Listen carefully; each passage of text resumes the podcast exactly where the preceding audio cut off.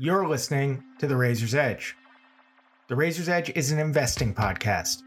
Your hosts are Akram's Razor, an investor and trader with decades of experience in markets, and me, Daniel Schwartzman, who has been focused on the market as a career for the past decade. We take investing ideas or themes we're interested in and break them down, or we speak with expert guests to get a wider understanding of a given topic. To get episodes of The Razor's Edge, subscribe to this podcast wherever you get podcasts, leave us a review on Apple Podcasts if you have a chance, or share this show with a friend. You can also check out our work on Seeking Alpha under our respective names, or reach us on Twitter at, at Daniel Schwartzman or at Akram's Razor. Our standard disclaimer and disclosure. The Razor's Edge is a Schwartzman Studios production. The views discussed belong to either Akram or me, respectively, or to our guests when we have them. Nothing on this podcast should be taken as investment advice. We'll disclose any positions in any stocks discussed at the end of the podcast or during our introduction to the given episode.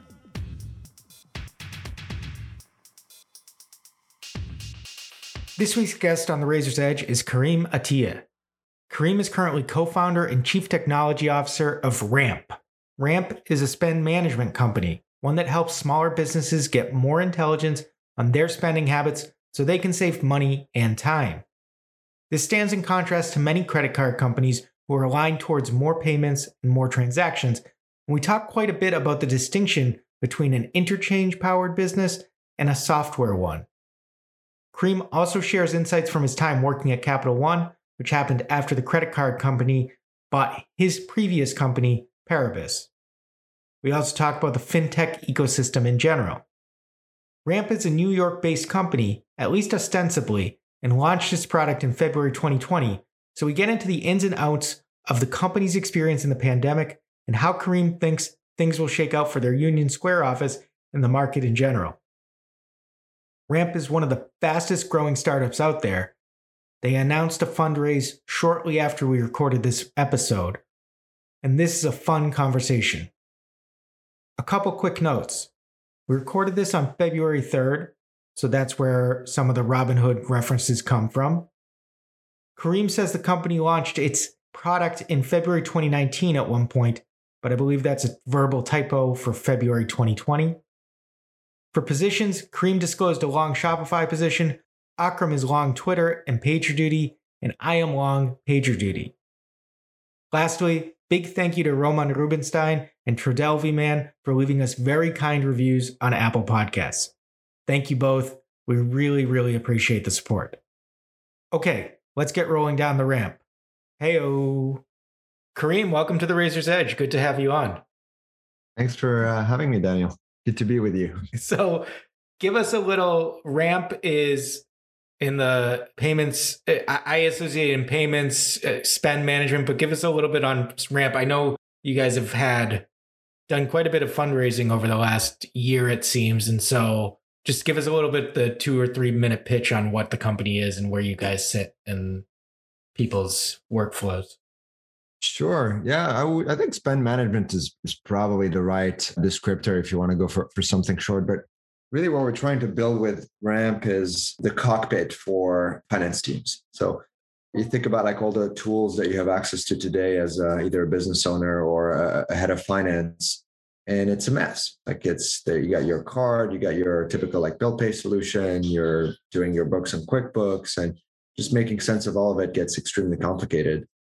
And our, our view is that th- these teams deserve better, and, and there's a way through... Uh, I mean, yes, we started started off with the card, and a lot of business spending today is, is, is going on cards. But our view is that over time, we want to help businesses understand all of their, all of their spending, and not, not just what they're spending on cards, so they can make better decisions. It starts with giving them the right dashboards and, and tools to get their work done more, more efficiently. And over time, uh, the hope is that we can actually take a lot of the cognitive load of, of making complex decisions and make those a lot easier and, and smoother for them. So start. You started with a card. We had a, on a, I don't know if you heard, a few weeks ago, we had on Rami Asaf from Zbooni, and he talked about their journey. You know, they're based in Dubai, but their journey is we get in the door with S M S links to check out, and then we offer the full suite. Do you guys view the cards? Like, is that a little yes. bit of the story? Yeah, absolutely. I think uh, part, part of the reason we were, were excited to, to, to start Ramp is we've actually had I spent two years before that at, at Capital One. So we had sold our, our previous company to Capital One. And while Capital One is just an incredible credit card company and have done a fantastic job on, on, on marketing and, and just a good understanding of risk, I think one of the, the, the things that they missed, and along with the other incumbents, is that you have the opportunity to create a ton of value through just good product and, and software experiences. And the way we, we approached our business is that we look at the card and, and, and interchange as a fantastic way to, to, to monetize. But most of the value that we're creating and the way that we're uh, competing is on the quality of our product and our, and our software, not on points and, and rewards and, and, uh, Uh, just spending a lot of money on marketing. Yeah, because that's, I mean, that instead of being a payments focused company where you're winning on, like you said, the interchanges and all that sort of back and forth there, you're more positioned now as a spend management software company. I mean, it's a SaaS provider essentially, right? Exactly. Yeah. Our view is a lot of what you, you get with your card is just table stakes, right? Like the uh, fraud protection, the ability to make transactions quickly, like The, the relatively high limits, like th- that's all just table stakes. And the differentiation in, in our view is is a lot more uh, interesting when we're, we're we're building product experiences that just save companies time and money as opposed to just giving them rewards for spend. And it aligns the incentives better. At the end of the day, like if you ask, even if you ask like consumers and cardholders, like what could your your your card do better or, or more for you? Like what are your biggest worries? What do you care about? People will just tell you they want more money in their bank account, not that they want more rewards or, or more points. Uh, so this is where we're focusing our, our efforts and energy. Like, how do we make sure that these businesses are operating efficiently, not spending more than they need to, and really stay stay around for, for the long term? We don't think it's a good idea to just incentivize spend through rewards, essentially. The, the other end of the, what's the startup? Brex. Would be like, you get seven times on Uber or three times at Airbnb, this rewards for that. Which can be, yeah. I guess, you know, a little confusing. And at the same time, like, I think we're at that juncture now today where is that really a carrot for a merchant or for a customer these days? Yeah, I mean, you're absolutely right. Look, I, th- I think Brex has done a, just a fantastic job just giving access to, I guess, early stage startup founders who didn't have access to, to, to cards before and needed something to get like set up and running quickly.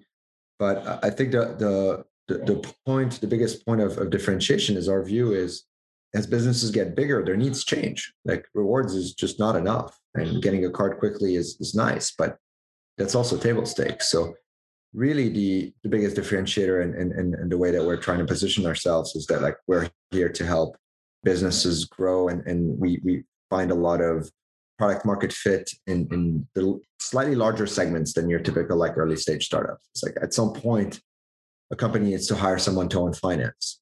That person's incentives is to do their, their job as well as possible, make sure the business is well run, they know where the money's going. It's not to maximize points on Uber or Lyft or, or hotels.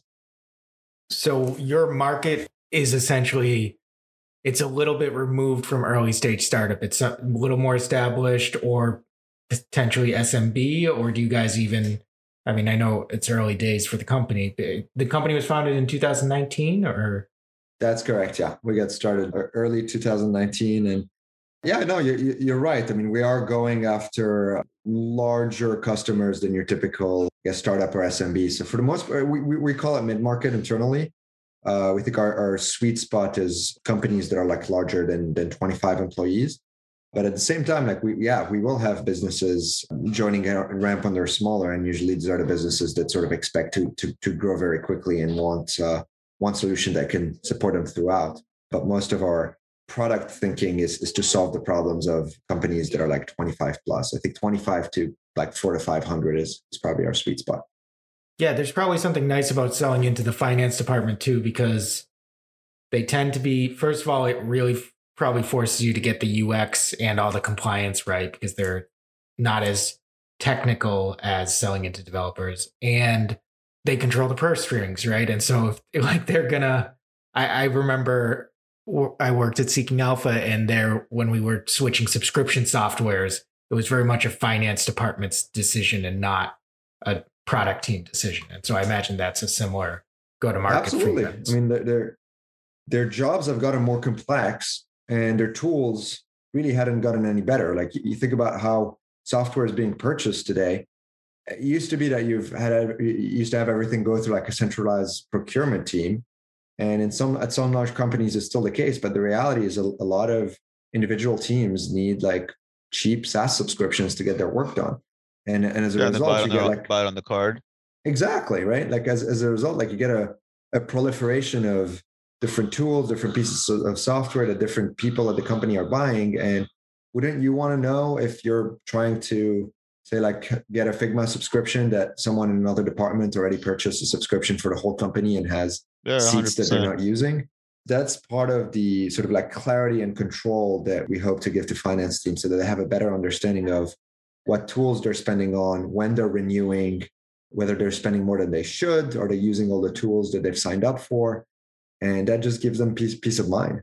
It's very, it's a very, uh, what's the word? The developer-driven story. And uh, like for uh, PagerDuty, for example, which we've done a lot on on here in the past, you know, their C E O, Jennifer Tejada, always, the story when she tells it always starts with the, you know, we started a small team and it may just be on a credit card. And then it, like somebody notices in, in the back office of finance and what's going on here and who, who who's spending what on this. And when I was reading about you guys, Kareem, and I was very, like, I was very curious and I wanted to ask you, and because I've noticed it myself just lately with like, you know, subscriptions all over the place, and particularly under COVID, I sign up for something and then I just don't even read it. And, and I actually went through a period where I downloaded a software. I don't remember, Bill, True Bill or something, to yeah. like go go find my subscriptions and and figure out like what am I actually paying for, using, and get an idea of it.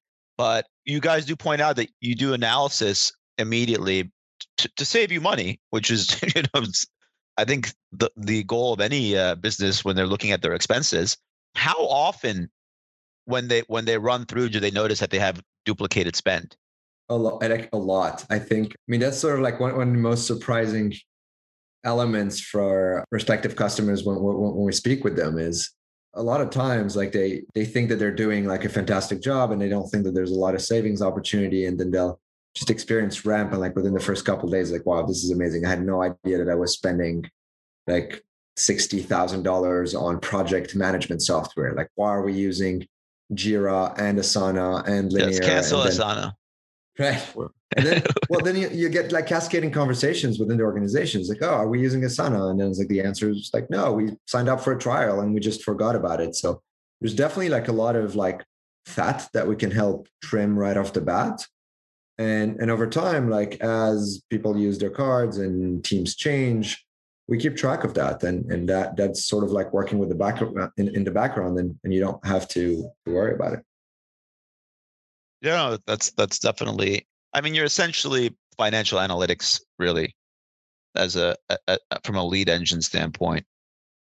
Sure. Yeah. I mean, we we are to to, to backtrack a little bit on on um, on this one. Like, I, I think we want to differentiate via like good product experiences and software. Our team is mostly engineers and and, and product people and, and designers, and uh, as a as a result, we like obsess over finding engineering solutions to, to, to business problems. Like, how do we save more time? How do we save more money? How do we help these people in, in, in finance departments uh, get the control that they need to make better decisions for their business? And that's what we spend our time on, not which uh, celebrity we're going to hire for next marketing campaign, or whether we should uh, get a box at the U S Open and invite our, our, our customers. Like, if, if that's what you want, I mean, Uh, Amex and, and the big card companies have been doing that for years, and, and it works well. But as a result, you're just wasting so much opportunity to really build a better product.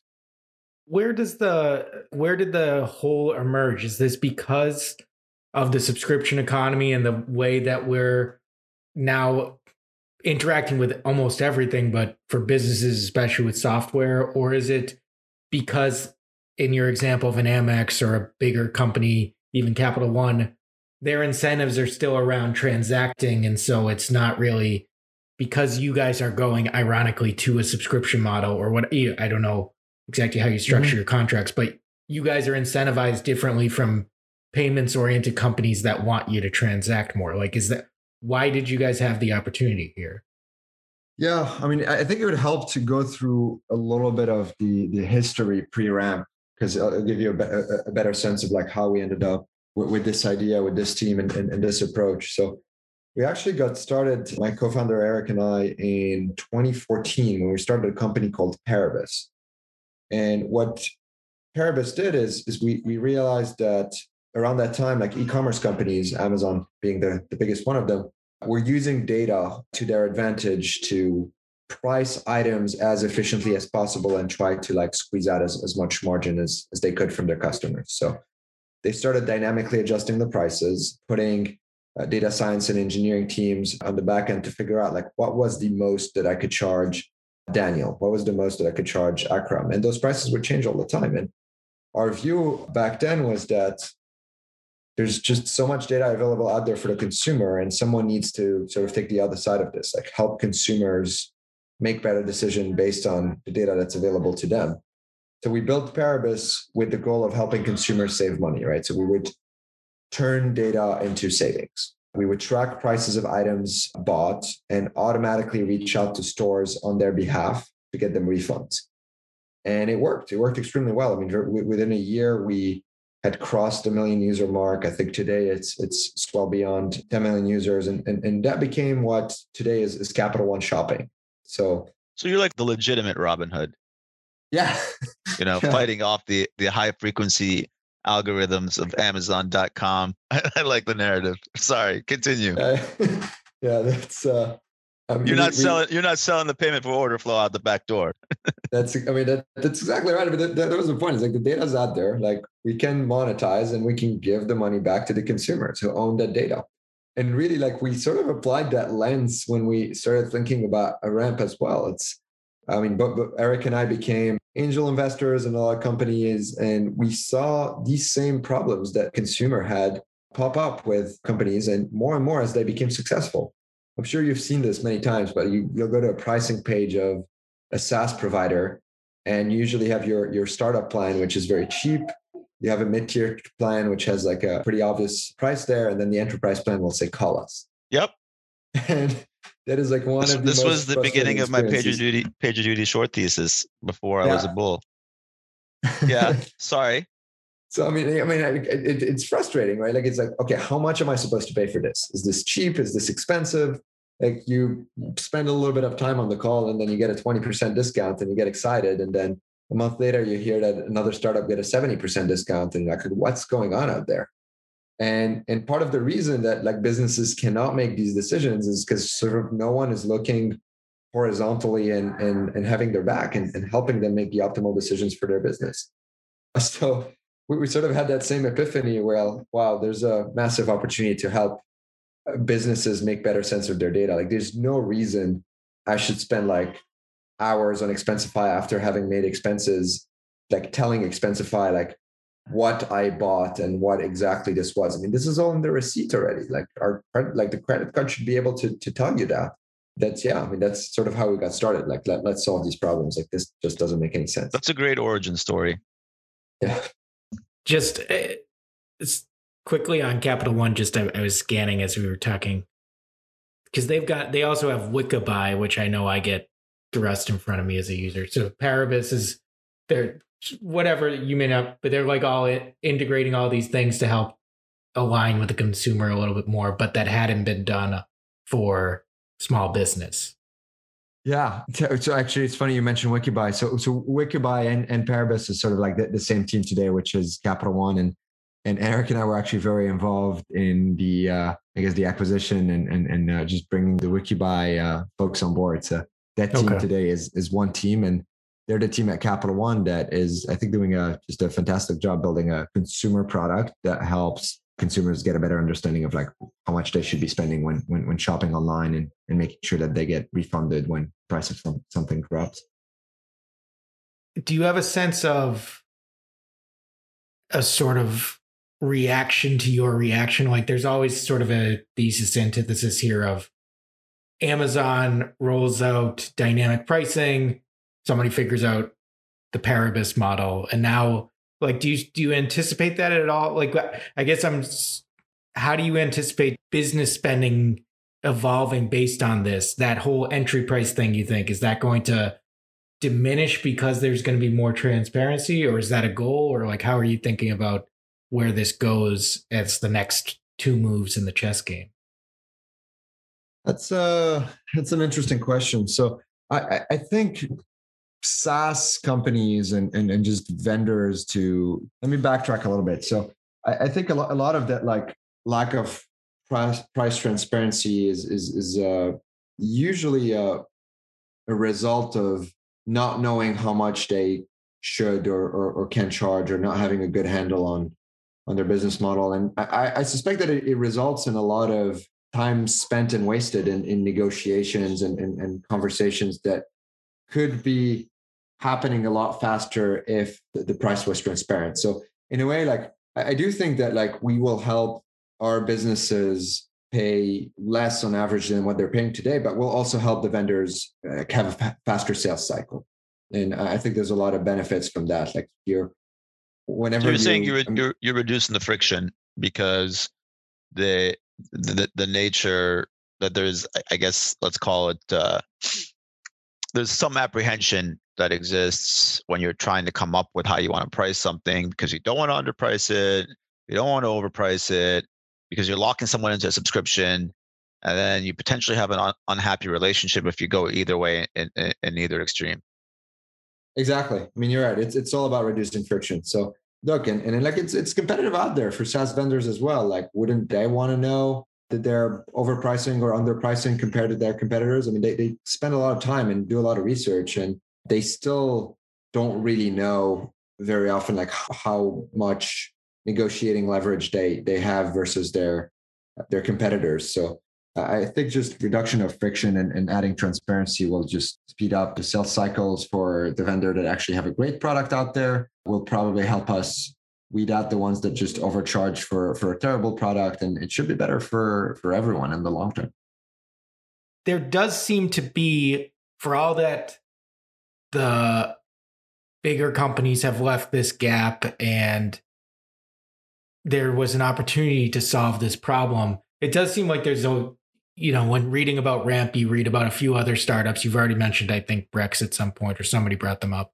What what do you see as the landscape right now? What do you see as how companies are going to differentiate themselves going forward? Like, how do you see, you guys have raised a decent amount of capital. Like, there seems to be capital coming into this sector. So, or this. Nope. Okay. Question number one, would you describe yourself as fintech? Sure. Yes. I mean, in the sense that we are we are broader, monetizing broader, broader industry. I think I think I think fintech is is, is fair for sure. But I I uh, I mean I I definitely see ourselves more. Uh, I mean, the, the way we look as a company and the way we operate is is probably closer to just your your, your typical software company than it is to a, a typical financial services company. So so uh, in five years, but, would you look would you look more like a Concur potentially in your space, or would you see it going in, in the lines of something like? I mean, I don't know what would be the other extreme, like a Square, I guess. I don't know. So, yeah, I mean, Square, Square is, a, is a fantastic company, and, and uh, I admire a lot about them. Look, I, I think the, the company that we we we look at and admire the most in, in this space is probably Stripe. They've have this just fantastic blend of, yes, they monetize on, on, on transaction, and they're very much like a financial services company in, in, in that sense, but like at the end of the day, they, they operate very much like a, a product and engineering driven company, right? It's run by engineers. It's uh, a lot of the the the, the thinking and and uh, time spent goes into just building better like A P Is and, and better developer experiences and, and and and better experiences for the end user. Now, where where we're different is that like Stripe is sort of building the the infrastructure and and, and the pipes for everybody, and they're doing a fantastic job at it. Uh, we're really trying to uh, build the operating system or, or, or the cockpit for like the, the financial or the, the, the heads of finance of, of, of growing businesses. So uh, we are operating in a sort of complementary spaces, and, and actually think that there's a, yeah, I guess I'll stop there. I'm ra- ra- rambling a little bit. So if you were to think about competitors right now, just like lay of the land, you know, uh, we, we brought up Brex earlier, and, and yes. I mean, you, you and I have discussed, uh, I'd actually written about them when I was writing about the broader space in two thousand eighteen as kind of an example at the time of what I viewed as the excess then.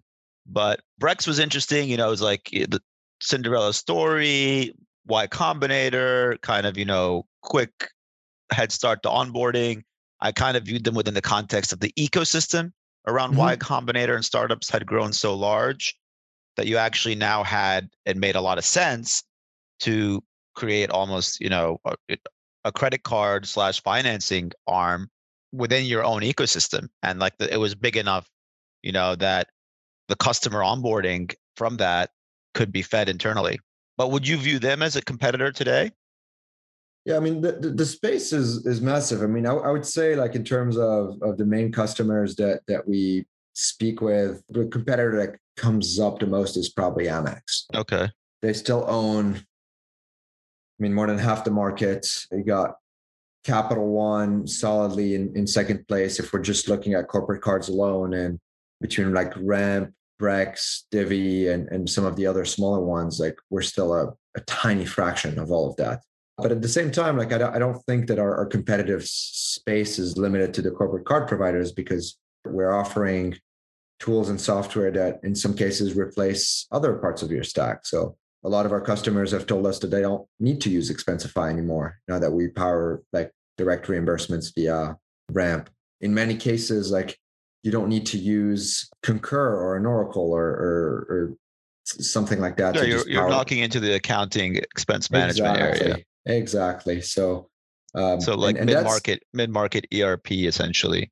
Yep, totally right. And look, I think we're we're if we're doing our job right, I think it should also delay the need for heavyweight like procurement software and, and procurement tools. So you may not want to sign up for a Coupa very early, and and Ramp can can support you throughout your your purchasing journey as well. So there are a lot of opportunities that sort of like are not directly tied to the corporate card, but are very adjacent. And, and we think that the combined market is, is massive.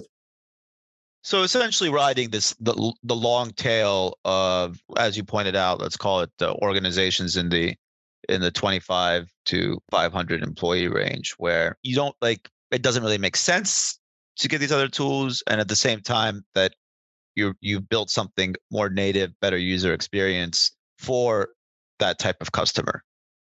Yep, no, that's that's right. I mean, that's that's where we're starting, understanding their needs extremely well, and as they grow, we're we're growing with them. And the plan is to uh, keep going up market and, and keep supporting larger organizations. Like I, I think it's, I mean, I'm sure you see it with other tools, but like it's sometimes funny that like the these smaller, more nimble companies have access to to better tools and, and better interfaces than than the large companies, and and usually it's a result of inertia. But often these large companies have like such complex needs that the nimble startups like haven't caught up yet or, or been able to satisfy those needs. I mean, we uh, we could talk about like Slack as being a fantastic example. Oh yeah, of, but your uh, integration with Slack. Explain that, by the way. We're super huge Slack fans on here, as, as you probably know. Yeah. So I mean, Slack is really changed the way we we work. I think like there, there's. Uh, I mean, I can't really remember what I was using before Slack. I think we were probably on like Skype chat rooms or, or something like that. I R C, yeah. Messenger, BlackBerry B B M. That was probably even before that. But like for, for a while, like when we were starting our first company, like in, in twenty fourteen, it was, I think, Skype chat rooms, and, and they're terrible. It was a combination of like S- Skype and, and email, and, and Slack comes along and just changes everything. And I can full on claim I, that I, I was never a Skype user. Oh yeah, I barely ever using, used it. I barely ever before? used it. I mean, I what you know, I was I still had an A O L Instant Messenger account. I think I remember at that point, and then it was like B B M, and then I was like a B B M zealot. Like I refused to tolerate WhatsApp or anything else from a messaging standpoint. And I don't think I really like video chats. I just I I never really got into it till I mean like till now. So like the occasional like. You had to like bend my arm backwards. I would get onto a, a Skype call once in a blue moon. were, were you one of those BlackBerry holdouts and, and kept your BlackBerry oh, for yeah, as long totally. as you could? With the, I mean, like I, I, I resisted the iPhone simply on that. I was like, come on, please. this thing is got, this thing's gonna last five seconds. I still remember I had a friend had gotten WhatsApp. He's like, look, you get WhatsApp, you put it on your BlackBerry, you can talk to me on your iPhone. I was like, listen, dude, just go get a BlackBerry. Enough of this iPhone nonsense. Yeah, I mean, my, I, iPhone sort of managed to do that a little bit through stick with this slight nudge of having a blue bubble or a green bubble, right? It's yep. so funny that just so many people are just getting iPhones just to get access to iMessage when really like the experience is, is mostly the same. Like it's it's uh it's a different color bubble. But so back to Slack and, and our Slack integration. So like our, our view, like the, the thinking with our, our Slack integration is is uh, again around like sa- saving time, right? And spend a lot of time thinking about how different businesses do their work today. Like what is their workflow? How do they get things approved? And what we heard over and over is like, oh, well, I'll just Slack this person. Or I'll send them a message and I'll make sure that they see it. And and our, our view was that we should just go to the tools that they're already lose, using and they love and, and make sure that we integrate fully with them. So we built a lot of our approval workflows and reporting capabilities so that they integrate fully with Slack. So if you're running a small team and someone needs a one-time card to make a purchase, like you can get, you can see that request on, on Slack and approve it right there and then. And as a result, you just have much faster cycles. You're able to make decisions faster, and and yeah, and our customers have been uh, uh, loving it. I mean, it's it's surprising how like small integrations can really change and and. Uh, I mean, that's definitely something I I would say. In software, from an external observer standpoint, that early on I underappreciated as much. If you build native from the ground up versus, let's say, incumbents, and something is has high velocity adoption, like let's say a Slack as a work tool or anything that's, you know, really picked up or gained. If you integrate with that natively from the start and you make it seamless and and I guess the word is delightful for the user, you're very difficult to stop. Yeah, no, I t- t- totally agree. Part of the reason why we we are sort of engineering driven in many ways. So like when there's an opportunity to work with, just build a quick integration, work with the tools that our business is already using, like we, we jump on this opportunity. Like I think part of what a lot of early customers loved about Ramp is just like deep integrations with the, the different accounting tools and, and providers. Like it's sort of like QuickBooks has mostly won that war, right? Like for small businesses and, and mid-market sized businesses, like everybody's on QuickBooks. And if you don't integrate fully with QuickBooks and make that experience seamless, you're going to have a hard time winning over businesses that just work with accountants that have been like running on QuickBooks for years. Quickly, are you guys, do you guys have any Teams integration or is that on the roadmap? We shall not speak that name. Slack was bought out. I think we're, we're in the clear. I've I've actually like I've never used Teams, and the only people I know who have are at big organizations where these decisions were sort of made top down. So I'm not I'm not opposed to Teams. Like I I think they uh, I mean I'm I'm sure they learned a lot from Slack on on, on how to build uh, good good experiences. And look, and I think as as we go up market and support larger customers, I, I think we'll probably want to integrate with Teams for sure. Yeah, that was just a revision of the six months in twenty twenty. But look, where... that just tells you that the, the hipsters aren't on Teams. And they're using Ramp and they're using Slack.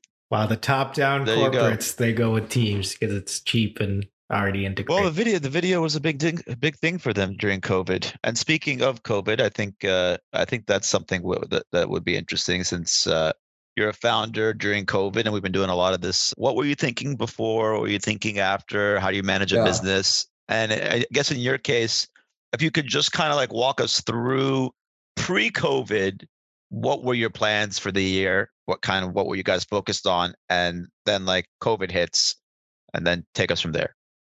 Yeah, it's definitely been a very interesting journey for us. So we, we actually launched in, in February of, of twenty nineteen officially.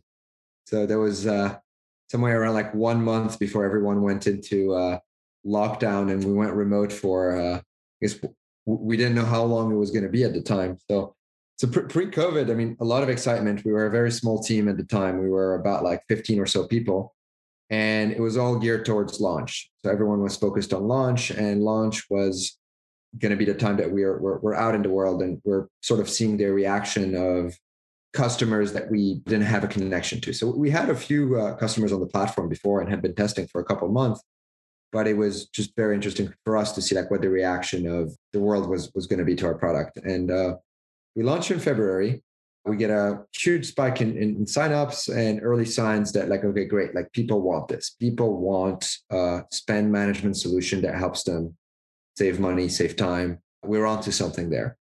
And then March comes along and I don't remember exactly. I think it might've been like the first week of, of March when like the S and P was down something like fifteen or, or twenty percent. Bill Ackman was on T V crying about how, uh, Hilton was going to go under and, and it was the end of the world. Well, he was and... making like two billion dollars. Yeah. We're all going to die, but I'm getting rich. That was, yeah, there was a, a pretty in, insane um, period of time. But like, look, I mean, we had just come out of like a, a pretty significant fundraise. So we actually felt good about our, our, our position, right? Like we had the capital. Financially, you guys were, were, you know, you had, you had runway. You weren't thinking about lights off, layoff, stuff like that. You're about to launch. Exactly. Right. You're, so you're like the not, question, you're, no pivot concerns. That's exactly right. So the question was really like, how fast do we want to grow? And does that change our headcount plan? And two, uh, because we're a fi- financial, I mean, we're, we're, we're a fintech, like we had, there's an element of, of risk to the decisions that, that we're making and the customers we're onboarding. What do we want to change in risk, right? Like that was a, a, a big question. And, and it was all hands on, on deck at the time to try and figure out like from first principles, what we thought the effects were going to be on different industries. When you had the obvious ones like hospitality and, and tourism and, and hotels and, and all of that was, was perceived as high risk very early on. But some were not obvious, like that. What were like the second and third order effects of that? Like their suppliers, all the other businesses that may be affected. And we basically built uh, our risk model in that period. And and in a way, I think it's made us like much, much stronger because of it. We've seen low single digits bips and, and losses in twenty twenty when Amex had like one hundred ninety bips and, and some of our, I guess, more, more modern c- competitors had losses that were even higher than that. And, and then just give it a couple months. So like April, May, we, we felt very good about like the, the risk models that we have, the types of customers that we're signing up. And even though we we were like relatively restrictive on, on who we approved, we were just very like happy with the growth that we're seeing. I think our, our biggest, I guess, positive surprise was that like, I think initially there, there was this expectation that like most corporate scan, spend would be T and E.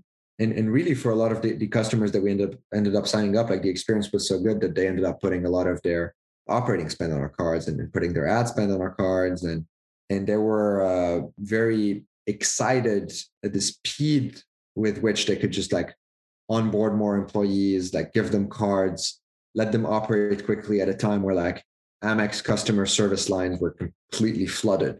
So that's an interesting angle. I didn't think about that, by the way, yeah. Because everybody dealing with the, the congestion, let's call it, of travel and related uh, rescheduling and spend and whatever that like that. I remember people complaining about stuff with Amex. Yep. So that's uh, an unintended consequence. Yeah, that's pretty cool. And I mean, look, I mean, look, looking back at twenty twenty, I, even though like we, we probably like to slow down our hiring a little bit in in, in uh, around March, like we've still like say like the, the team has four or five X. So we're about seventy people today and we've grown wow. our, our top line like six thousand percent. So. All right. So had... good. There's a lot of questions we're going to want to ask you there then. Yeah. So you went from fifteen people located where? All in New York. Okay. To... So Manhattan, office location in Manhattan, physical office space. Correct. Yes. Okay. Union Square.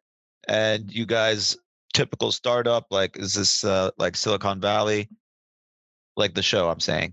Oh, I mean, we did not, we, we we did start in our apartments, but not for not for very long. And we did not I'm operate out of a there, garage. There was, there yeah. was a good uh, comparison lately, you know, with the GameStop stuff to like, you know, hey, hedge funds do this all the time. We watch Billions. No, yeah. so, I mean, uh, the the so the analogy as far as like your standard New York startup, Union Square, fifteen people, the team kind of physical, like, you know, physical presence working together, open space environment, I assume. Yes. Yeah. Yeah. Okay. I mean, COVID hits and we're like, okay, let's just uh, work from home and, and we'll we'll figure it out. And fast forward a couple of months, like I couldn't even tell you where most of our team is located today. I know some have decided to move down to uh, to, to Florida. Some are on the West Coast, and I'm pretty sure there'll be a. Uh, like, I mean, I'm, I'm, I'd be surprised if, if things get back to uh, any employees to like make it to the Maldives. is, that, is anyone in some is anyone in some cabana somewhere just you know sipping mojitos all day while while they're while they're engineering? There was definitely a time period where I was in Europe while the person I was chatting with was in Hawaii. So that oh, that that's definitely good. happened. That's, that's that must be a great time zone. time zone. Daniel yeah. and I once did a podcast when I was in Hawaii. That was a very interesting experience. Oh, that's right. I forgot. We also had to do one with Australia, which was that's a uh, Australia, that's Europe, and the U S tough straddle. But you're so you're you said that you don't know where they are now, so you're probably not anticipating reorganizing the office anytime soon. No, so look, I, I think we're. I mean, there, there's definitely we're definitely going to want to have a physical presence and a physical office in, in New York. Now the question is, how big is it? Where? When? What's the right setup? Those are all things that we're we're still trying to figure out. Like I, I think if in the current environment, we're we're very happy with our setup. I think people are being extremely effective remotely. A lot of things are, are working very well, and we still have like our our, our office for small meetups and or whatever. There's a need to to do things in person. I think it's just going to be interesting to see the, the game theory of it when the large tech companies and, and, and tech recruiters decide that they want to they go back to the office or, or do things a certain way, and how that affects um, new grads and, and how they make they make their decisions. Right, like part of what was very attractive for for new engineering grads about like a Google or a Facebook is sort of the ability to be like on that massive campus, meet a lot of people, learn from them. Yeah, it's like college. Exactly. It felt like a, it's like perfect continuation of, of college. And I don't think that we can ignore that. So like, I'm, I'm very interested to see like how new grads start making their decisions, what they think about as, as being very important. And I suspect, look, and it's a certain element of just like mentorship and, and being able to, to, to meet with and, and learn from like leadership of, of companies is important. And, uh, if we're not able to provide that remotely, I think most companies are, are just going to have a, a hard time attracting and, and retaining talent. So when you when it comes to hiring at, at the scale you guys have done in such a short time period, is this something you think you would have been able one to do without remote? Because you're talking four Xing in, in a Manhattan in less than a year. I think even that would have been challenging for any startup. You're right. Actually, I hadn't thought about that. I mean, there's also, I mean, as you were speaking, I was thinking about like interviews as well. Just the ability to interview so many people across the U S so quickly without having to like switch rooms or have them fly over and figure out scheduling. Yeah, it does, it does make hiring faster. And I think it, it does keep the bar very high because you're, you're able to meet with and ski, speak with uh, candidates that are like all over the country and in some cases all over the world a, a lot faster and, and quicker.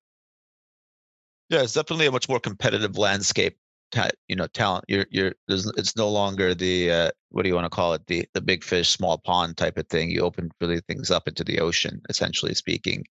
Although if you're in New York City, that the, the ten the view tended to be that like you know that's where the sharks swim. So. You can make it there. You can make it anywhere. But I, I love New York. I'm I'm I'm not leaving. I mean, it, it's fantastic. It's uh, there's no place like it. But if you think about it from that standpoint, when you hire new employees under COVID, do they have to be geographically tethered at all or not? Like what? Like so? Like let's say you hire a hotshot engineer from Wisconsin. Is that person planning eventually someday on moving to Manhattan, or is that person planning on moving to a hub of fellow employees in Miami, or is it going to be like, you know, are we going to have a situation down the road where I mean, you've seen the movie uh, Office Space? Yeah, of course. But you know when they move, they move what's his name down the into basement. Like they keep moving his office. Yeah, like does it does it like end up with like there's like one guy in the basement that nobody forgot about, and and he's he's upset about his his stapler. I mean, yeah. or. Or are companies actually, because you're essentially born like right into this environment as a business, you know, you launched like a month before the, the pandemic. So for, you know, I, I know talking to people at large corporations, and I'm sure you guys have discussed this a lot with with your advisors and, and you know, with, with colleagues from other places, but uh, it, it's kind of like you, you eventually have to make a call on on physically where, like, you know, the the company is going to be classifying you. Yeah, I uh, look, there, there's some things that, that we think we figured out, others that I don't think we're in a rush to figure out, frankly. So in a way, like, what we have right now is working very well. And I think part of it is we've leaned into making remote work very well. So we, we spend a lot of time on making sure that onboarding goes right. We spend more time than we ever have just writing things down, like taking notes, having robust documentation about what the company's processes are, like where to find different resources. So we, we're certainly like trying our best and leaning into making this a, a good work experience, but also a good, I mean, really social experience. I mean, at the end of the day, like, you're spending so many hours at work.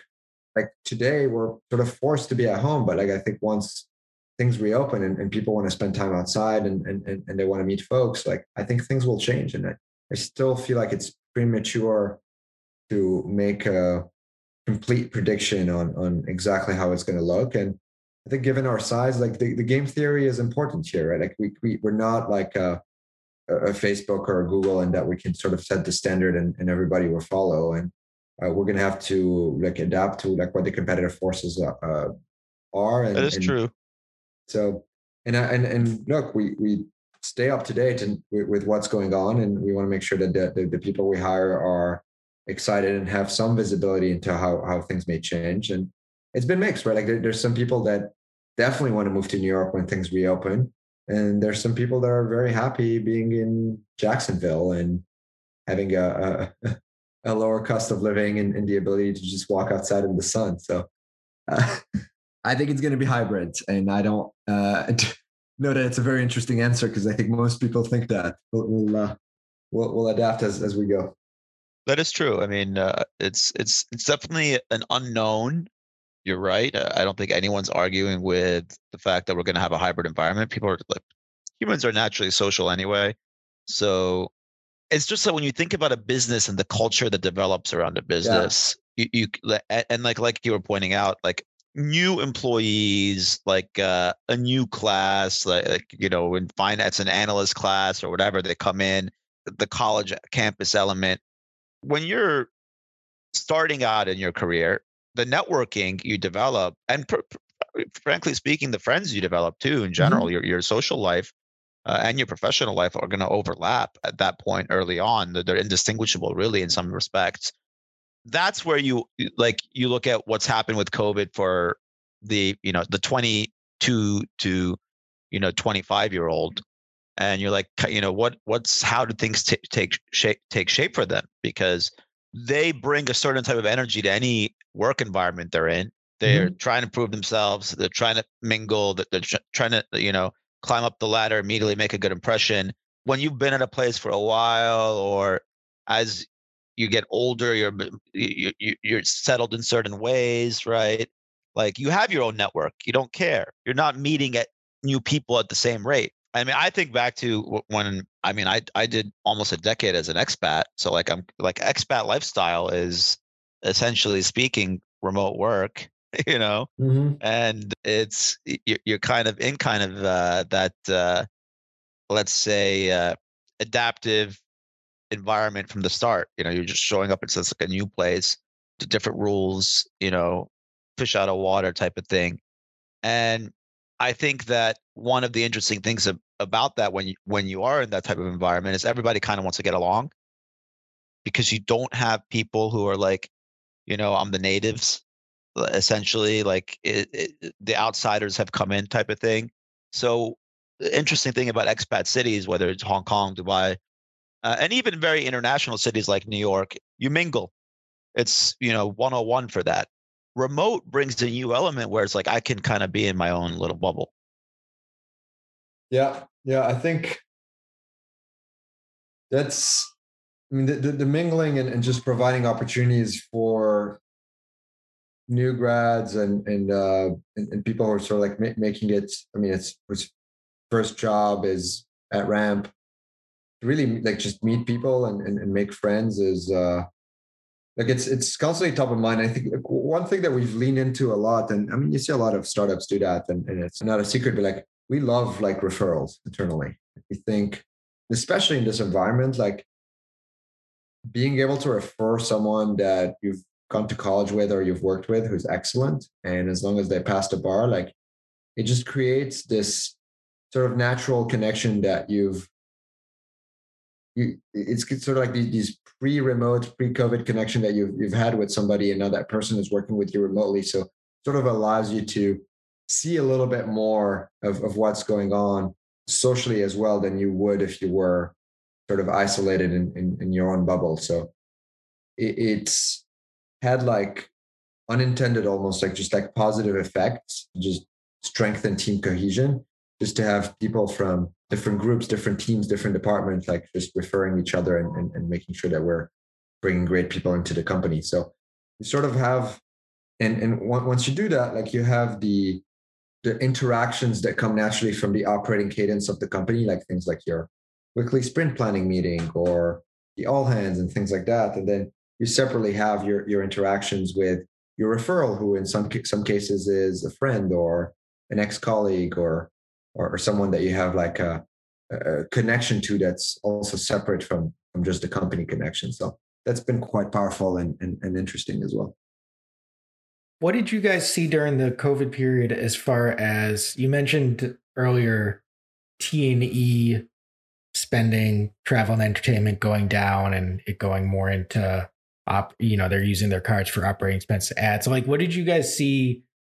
Because you you have that sort of being involved in payments, even if you're providing software, you have that ac- uh, vision, visibility into what's going on in terms of companies' spending habits. And then also you're targeting that twenty-five to five hundred range of client, but still there's, there's a lot of liquidity out there. There's a lot of funding into companies. So I'm just curious, trends you saw either in terms of companies' operating habits or things that changed over the year, or types of companies that were succeeding or not succeeding. Like what were you, what was your perspective being in that? Yeah. So there was, Yeah, that was certainly very interesting, just looking at, at spending patterns of our, of our customers. And our customer makeup has shifted over time, and it's all over the map when it comes to like just industry today. But we're still at like low single digit percentage in terms of travel spend. And when we look, I mean, we, we launched in like February, March, so we don't have much data like pre-COVID. But when we looked at data that was being made public by like the the Amexes of, of, of the world and like the, the larger companies, I mean, T and E is close to like half of, of corporate spend normally. I mean, we expected to go back to at least like thirty or or, or thirty-five as thirty-five percent as, as things go back to normal. So I think there's a fair bit of like tailwinds uh, as as they relate to just like businesses spending more on, on, on travel and, and going out that we'll, we'll we'll start to see over the coming year or two. But at the same time, like you have businesses who've spent more and and, and done a lot better. I mean, e- e-commerce companies have done extremely well over the last period. I mean, you, you could see how, how well Shopify has done, and a lot of the, the stores that are in many cases powered by, by Shopify, but have really figured out how to like efficiently acquire customer, run effective campaigns on, on, on Facebook and Instagram, have had a fantastic year. And a, a lot of these businesses are, are also Ramp customers, and we, we support them in, in, in their spend management needs. So I think that's sort of like maybe like the two sides of the coin. It's like T and E has gone down, but like e-commerce has, has gone up so much that all in all, we're, we're just, uh, we, we feel very good about where things stand today. And, and I expect like T and E to, to start picking back up uh, um, towards the, the second half of this year, probably. Do you think that at the same time that there's going to be potentially trade-off on the uh, on the digital side? I mean, you know, I think about this a lot, obviously, from a stock market standpoint and an investing narrative standpoint. I mean, when I look at COVID winners, you know, you'll you'll hear people be like, "Oh, it's amazing that so and so has done this this well, and this this and that. I couldn't have imagined it." And I, you know, my response is, you shouldn't be able to imagine it. A pandemic happens yeah. once a hundred years. But not, I, I don't think I've seen a single person lay out a narrative and around a post-COVID transitionary environment that could be almost as equally disruptive as COVID, in the sense mm-hmm. that, you know, the amount of money spent, I was just looking at, at the, the numbers yesterday on, on, on notebooks, up forty-five percent, thirty percent. There's like the, there's been a lot of stories around the automotive chip supply chain disruptions because the video gaming, uh, notebooks, uh, and essentially r- related stuff in the, those areas has eaten up that capacity. They took that capacity when when autos retrenched and canceled orders, and now autos are saying demand pick up, and you know the the capacity is just not there because, well, you know the, the the global supply chain isn't structured to support the type of uptick you saw from stay-at-home narratives around technological tools, right? So, like, I actually do wonder, and I don't know what your take is on this, and whether you, like how you would how you look at this from a business standpoint. But for certain things, whether COVID was as good as it'll ever get as far as engagement, the time spent, and then in theory, certain elements of that from a business standpoint, like, are kids ever going to be spending as much time on Roblox, YouTube as they did in the last three months? Will I personally ha- have spent as much time on Twitter as I did in the last sixty days? Will, I mean, we were, we were discussing yesterday, a friend and I, that trading volumes on, on, on in the U S market were up fifty percent from December in January. Forget wow. the triple digit gains, right?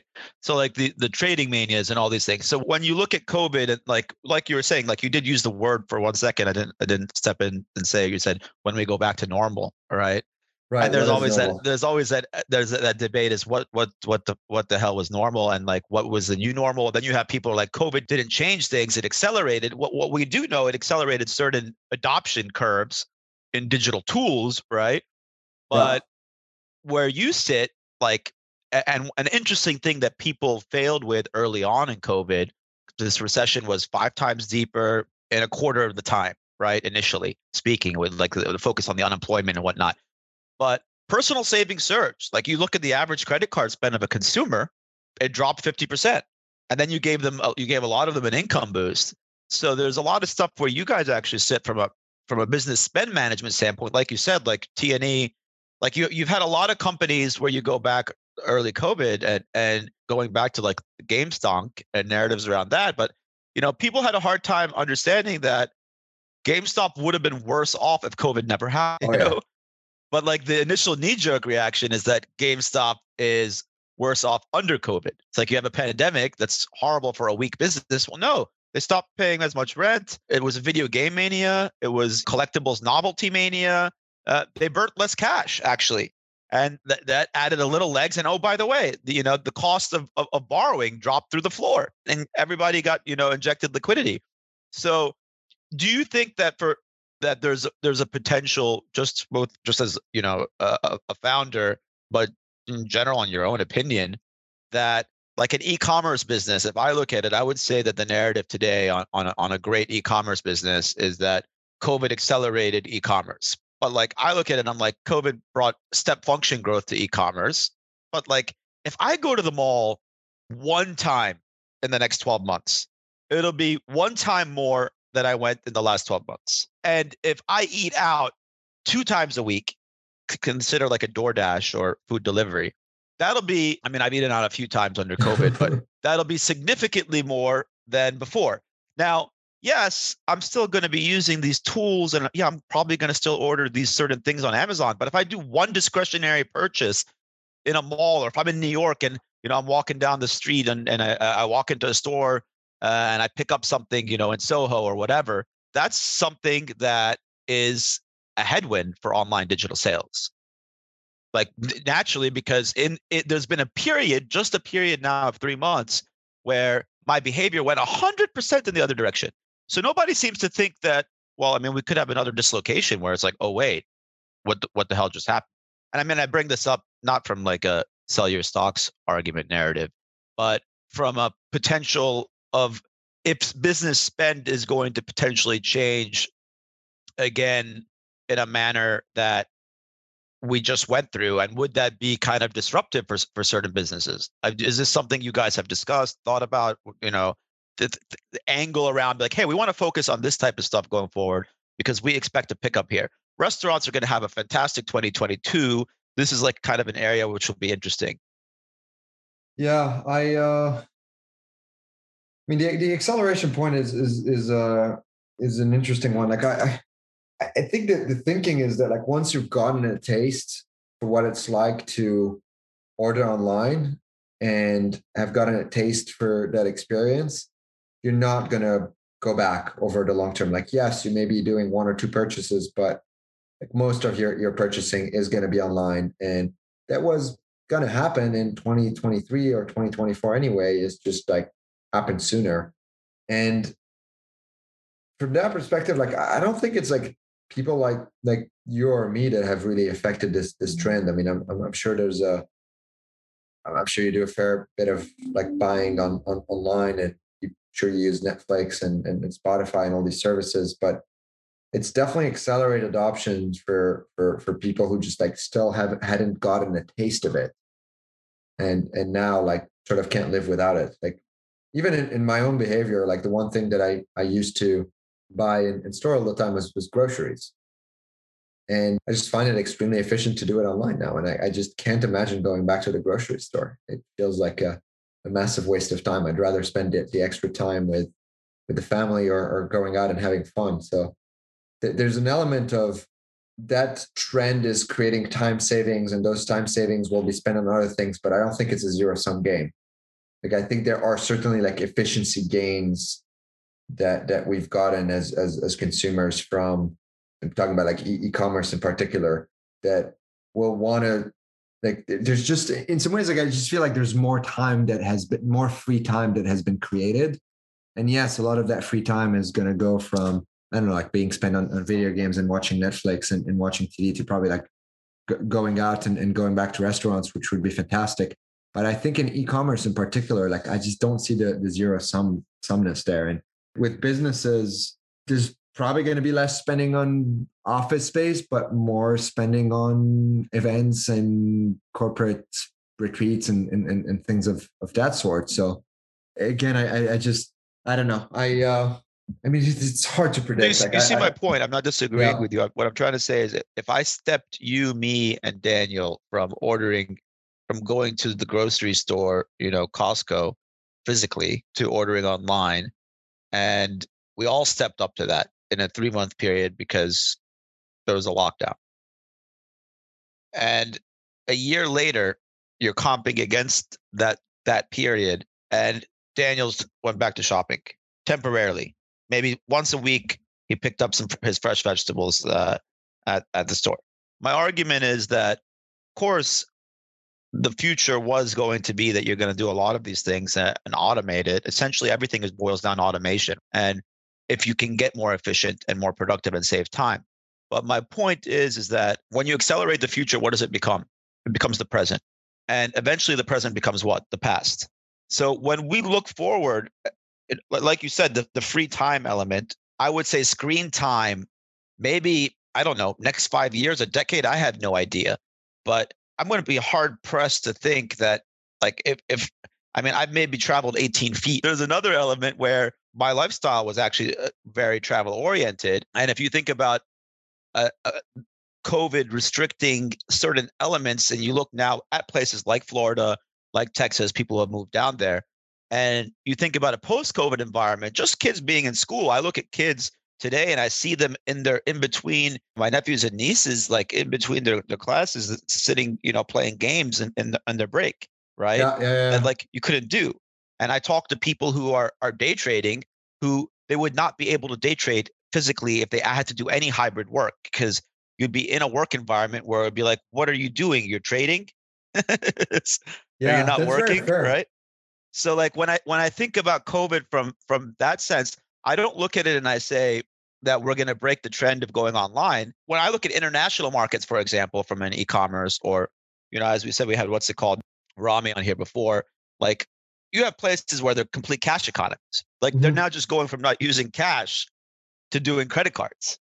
But when you look here, it's like, I wonder if like next year, this time, people are going to be like, oh, I'm I'm not really amazed by Target's e-commerce like right. uh, store sales, right? You, you've made you've made like a really interesting point in this that I've been thinking about. I, I don't know what to make of it. I, I'd be curious to to hear your thoughts actually, but I think we are reaching some kind of ceiling in terms of time and attention spent on screens, and as a result, like we're I think there's more multitasking happening than ever before. So like you're you may be like watching Netflix and you're on Twitter at the same time, or you're on Twitter and you're trading at the same time.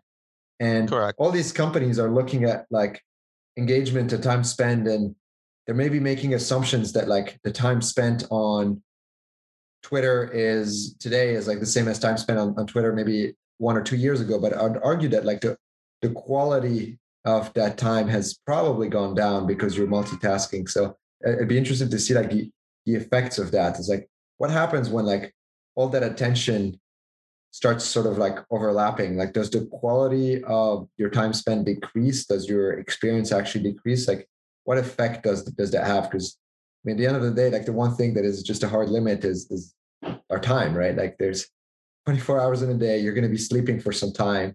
Like, at some point, you're going to reach some kind of ceiling. And and are we seeing like the the early days of that today? Like. I I don't know. I, I mean, a perfect example, which we were discussing before, was is Clubhouse, right? Yeah. So the, the the crazy thing is, we, here we are having this conversation about, you know, will will there be maybe a dis, a disruption in, in the transition narrative or the acceleration narrative? That's like I call it a hiccup, even. But at the same time that that that we're discussing that, like with COVID, in theory, almost over in, in some people's minds. We've had this like audio mania that's crept up. And, you know, when you get on Clubhouse, like you're committing an hour, you know, like you're going to sit in there. You can't, it's not like Twitter where I can just hop into a feed, glance at something, hop out. I can be doing it, you know, with kids running around outside in the car, moving. Like if I hop on and I need to figure out what room I want to get into and get some context, and then I have to commit time. And oh, by the way, if I'm going to be speaking, I need to establish an environment where someone's not going to come in and be screaming and yelling and whatever, if I'm live. Right. Yeah. You don't want like some embarrassing moment to occur on uh, uh, on live audio for that's going to be recorded and replayed and reposted and whatever from now to eternity. Where do you find the time? Like the Chris Sacca actually was on uh, a couple of days ago on Twitter. He's like, I'm not, uh, you know, I'm, I'm going to get a lot of shit for this, but I'm not going to throw shade at Clubhouse for anything other than the fact that where do you find the time? Like, yeah. And one of the things about Clubhouse, which I, you know, I was discussing with a friend because. I am more on the Twitter Spaces side of things now, even though I've used Clubhouse for a while, is I don't see necessarily where the super interesting people who are on Clubhouse, where you get in and like, let's call them the thought leaders who who have been driving shows and bringing on guests, and which is like essentially, you know, what, what you're doing with podcasting, right? So yeah. When you take it to that step and you say, this conversation we're having here, why does anyone need to listen to this live? Mm-hmm. And, you know, like if, if we added two more people, we, you know, we've done a couple of these with a few more people. And, you know, when I listen to podcasts, like I, in ten lifetimes, I would not be able to listen to all the interesting podcasts that are out there that have been created under COVID, right? It's yeah. just an overwhelming supply of stuff and you, you, you have to choose. So when I go back and I look at Clubhouse and I look at it live and I say, well, all these interesting people that like you, you do like uh, want to make their time free, by the way, well, you know, are they not going to be traveling and dining out and socializing with their friends, or is, or are they just going to be thought robots that exist on the web for, to sit, you know, fill up places like Clubhouse the whole time? And that's where you get into when you look at Clubhouse. What is it? What does it remind me of when it's working well? A really good conference, right? Yeah, yeah, yeah. That's and fair. A really good conference. Why is why is it so compelling as live? Why is South by Southwest? I'm going to go eat some really good food. I'm going to socialize with some people. I'm going to be moving around. There may be some activities that I'm going to do. But like when you leave me in the room by myself, listening to Clubhouse right now at peak COVID. And when I say peak COVID, this is like, you know, we were, we did something on Netflix recently and there was like some data that came out and it was like, the, because of all these new streaming services, the likelihood to cancel Netflix has gone up to the highest it's ever been to thirty-nine percent. And I was like, when that data came to me, I was like, what are these people smoking? Who is canceling Netflix now? I mean, okay, maybe in five months, maybe in three months, but who is canceling it now in, in, in like peak COVID winter misery? Like, it's the last thing on my list. I'm like, oh, what, what should I get rid of today? Like, and when you talk about expense management and duplicated spend, I'd be like, all right, Netflix definitely know they can raise the price another five dollars and I'll still pay it. But newsletter number twenty-two that I haven't read, or or Barron's, which I just realized I'm paying for the last nine months. And by the way, who doesn't let you cancel online, right? Oh, yeah. They make you physically call. It's those things that fit in. So when you think about that and you step back and you're like, here we are discussing w- where things could turn if people are going to travel more, spend more on traveling.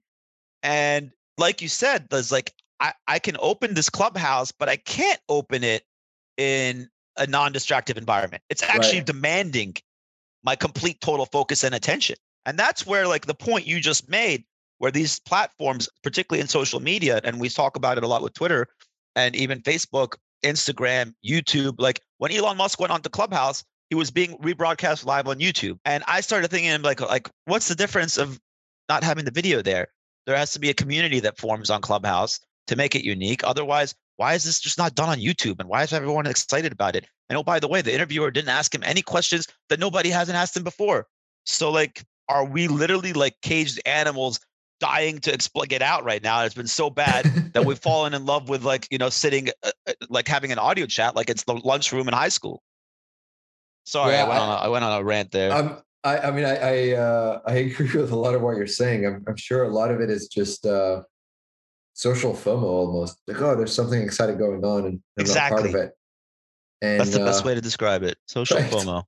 And it, it used to be that, like, you have to take a, a car or an Uber or a taxi or whatever and, and make it to the restaurant or, or go to the party or go to that conference. And now you just have to, like, press a button.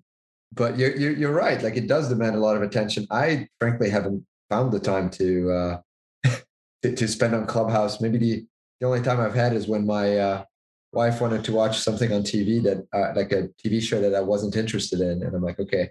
I, I sort of want to do something well, else. I mean, you, and, you're, you're running but, a startup. You five X your employees in right. a year. So, I mean, I I, I assume you're busy.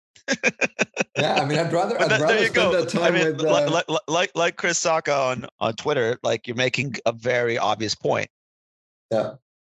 In the contrast with spaces, like, I've hopped on a couple spaces, and there was one where we had a really good chat the other day with with actually a senior Twitter guy who we followed each other, never really chatted, and he opened a space, hopped in, and, like, you know, we started talking about stuff that, like, is stuff we both tweeted about or commented on, essentially. And, like, we'd established an interest graph, related interest graph. And, like, that to me was, was like, okay, I followed this person on Twitter from a from a, a tweeting standpoint, and now we're actually having a conversation. I'm happy to chat with that person because we've talked about food or joked about food or some related stuff on, on Twitter. And then, like, you know, I invited someone else in, he invited someone else I knew in. And, like, that was kind of like essentially a meetup, actually, Daniel. Mm-hmm. But yeah, it's I have- more of a social element, right? Like, uh, I mean, so uh, horizontal social element rather than taking a stage around and yeah, you built some street cred, and we we're both we're interested in, like, but like we're willing to make the time and that type of environment to maybe have an extended chat, uh, extended chat. But then I go into these, like, random rooms on Clubhouse, and it's like multi-level marketing mania, and oh, yeah, like, you know, everybody's slinging something. But there's, I think, you know, to to COVID question, because Kareem, you were talking earlier about interviews, for example, and how much easier that process. Like, there's there is something about the internet opening up opportunities, whether it's to record a podcast with people in three different locations or whatever else, and it seems to me like there's the there are bounds on the way you can spend your time. Obviously, the way, you, despite all the liquidity in the in the world right now, there's still a limit on the money you can spend, which is where, from Ramp's perspective, I imagine at some point, if travel and entertainment goes back to thirty percent, something else is going to come down, but it'll work out pretty well. Corporate spending is probably not going to go down on net, even if the buckets change. But I think that I feel like that's, you know, and that's always the hard thing from the investing standpoint. Like, some of these things will be will be the sharp hangover effect, because it just doesn't Twitter may become more and more fun to use, but we're all sick of, even Akram is loud a Twitter bull as anybody. Like, you get sick of getting into conversations, getting into arguments, discussions, whatever else. There are only so many GIFs that you can post before you get tired of it. So oh, I, you can go forever. Memeing well. can never be stopped. To the moon. To the moon with memeing. I mean, Elon Musk has established we are in a meme universe. That's the new entertainment, right? It's been fun. I mean, it's uh, it's it's replay. You know, we used to debate like corporate etiquette, and now you got C E Os just memeing before their conference calls. So right. good l- good luck say, to anybody I'm, working at the S E C. I'm, I'm I'm enjoying watching this for sure. It's it's a lot more fun. I mean, th- w- without question, I would say that from from an investing standpoint, I personally think it's been very entertaining. But you've also got into the very end of it where there is that where it's like, th- the is it entertaining? Or is it almost making a mockery of it at, at some point? And that's where you get into, like, I mean, I, I, I, I'm a been, I've been a huge Portnoy fan, for example, in Barstool. Oh yeah. Throughout all of COVID, I think he's, I think he's just, it's amazing what he's been doing. But then on the flip side, at the very end, you're like, well, what percentage of people are taking this one hundred ten percent seriously? And that's where I think, when it comes to people's money and savings and stuff tied to the market, once it turns into that, like traders, we want entertainment. Yeah. Like once you make it more entertaining for us, like, you know, when, when like two guys get on C N B C and, and they fight it out, you know, it's it's like it's like the schoolyard. Go, fight, fight, fight, you know, you know. But I mean, when you see when you get on a Clubhouse and you listen to the people talking about Dogecoin, and they're like, and the range of expectations are like, look, I've got, you know, I'm I've got my conservative portfolio of Bitcoin, and yeah. I've got my like medium risk Ethereum, and then I've got my Doge. Right. And my Doji could go to the moon. I'm not going to say put all your life savings in Doji. Bitcoin, okay, that's acceptable. But Doji, wow. Doji, Doji could be something. Do- Doji's like a fifty potential X, right? And it's like, wow. And you're like, all right, I mean, where do they get to this stage? And th- these people, by the way, have a conversation that'll be like, look, the central bank is printing a ton of money. And you'll just be like, and I'm, I'm, I'll just be Everyone's amazed listening expert. to these things, you know? And I'll be like, it'll go from central bank is printing money to I own Dogecoin. so, so are you guys are you guys dealing in crypto, by the way, over at Ramp? What's go, what's the story? No, no, no. It's uh, I mean, I don't think it's crazy to have uh, corporates have some of their treasury in in Bitcoin. Like, I think that is probably a trend that's here to stay. Well, I mean, look, the world's richest man put over a billion dollars of his balance sheet in it. Some of us will view it as as a distraction for from from you know that he's very good at doing you know every six months or so. It could be, yeah. But uh, I mean, it's it's you, you, this is not the first conversation I've had around this topic. I mean, I, I have a couple of friends who even their their investors have been like encouraging them put a little bit in crypto. So look, diversification is is fine and and like you know store of value, store of value. But it's interesting when you think about it from a transactional construct, because is it something that is that something core to a business? Unless the business is like, if, if Apple wants to have a debate over it, okay. But if a startup, because I was having this conversation with a friend in a startup, I'm like, I don't, I don't see you, you, the money you're taking in is money that's going to go to hiring people and growing your business. So the minute you're sitting there and you start thinking, do I put some in Dogecoin and some in Ethereum? As that's money that's not going towards growing the business. No, that's fair. It's not going, but it's not, it's not the question that it's not going, because it's going to be sitting there as cash anyway, right? But un- until you need it for something. But the minute it becomes a decision around whether or not it's generating that value, isn't it a distraction? That's the way I look at it. Yeah. No, you know? Is. And and lo and behold, it does drop fifty percent. And like you're like, all right, well, we just have to change how we planned our business. The volatility element of it is, I think that's the, like, I mean, I don't know how, where you guys think, like, I, I'm not going to get into a dogmatic uh, crypto conversation, but I would say that treasury functions, that is the instruments that are highly liquid in, in less than a year, should be of the predictable purchasing power variety. But mm-hmm. I mean, maybe that's just the, the, the world we live in today. But I mean, uh, there's clearly a cult that has, has grown around it, which is has less to do with the returns and and more to do with this kind of meme dynamic of like anti-establishment, let's call it. Yes. I wonder if as we get back into the world Bit, like if Bitcoin is one of those things that we talk about because we're always online, and maybe when we're less online and we like have normal conversations, we're like, oh, maybe I just don't, may, not necessarily debunking it, but just caring less. But um, how, how many of your conversations lately have ended in, in talk about Bitcoin? It came up last week in with uh, on the conversation with May. Bitcoin came up. Just in the po- in the podcast, in the real world, it never comes up, or yeah. almost never comes up for me. So um, the internet friends, yeah, yeah. I mean, I was I was on a Twitter Space last night that all they did was talk about Bitcoin, which I was I I mean, for me, these things are just fascinating because I see a lot of the in the conversation of like the conversations I used to have around. I mean, I was I was a bit of a gold bug. I'm not gonna lie, back in like two thousand six, so. I see a lot of them have uh, have adopted a lot of the narrative around that, that that you can't control this, that you can't trust the, the government to do this. There is uh, there is a bit of a, a libertarian tick to it that that that, that I, I found interesting. All right, I think we should, having touched on our Bitcoin, I think we need to wrap I think that's, there. Yeah, I think that's enough. Well, how about any any any favorite stock ideas out of uh, out of Kareem? Oof, are you I'm doing still... anything in this? Are you doing anything in the stock market? Are you allowed to talk about the stock market?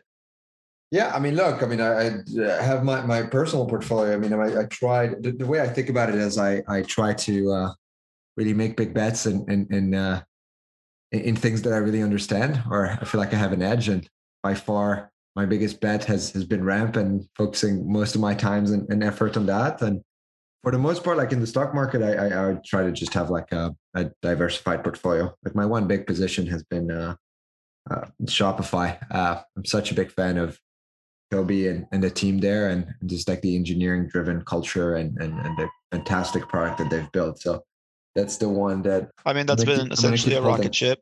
Yeah. As as Shop. someone who's shorted Shopify before, and and been long Shopify before, I still remember when. I got it. It was like maybe three hundred. I mean, what is it now? Four X. Yeah, it's fifteen hundred or so. As Toby's been great. There's no question that the team is fantastic. Uh, for me, it's all it all it had been at, at the end of last year, the beginning of uh, at the end of two thousand nineteen, beginning of twenty twenty. It just became like I don't see A W S in it. I don't see it as uh, I don't see it as an infrastructure SaaS in the same sense that Amazon is from.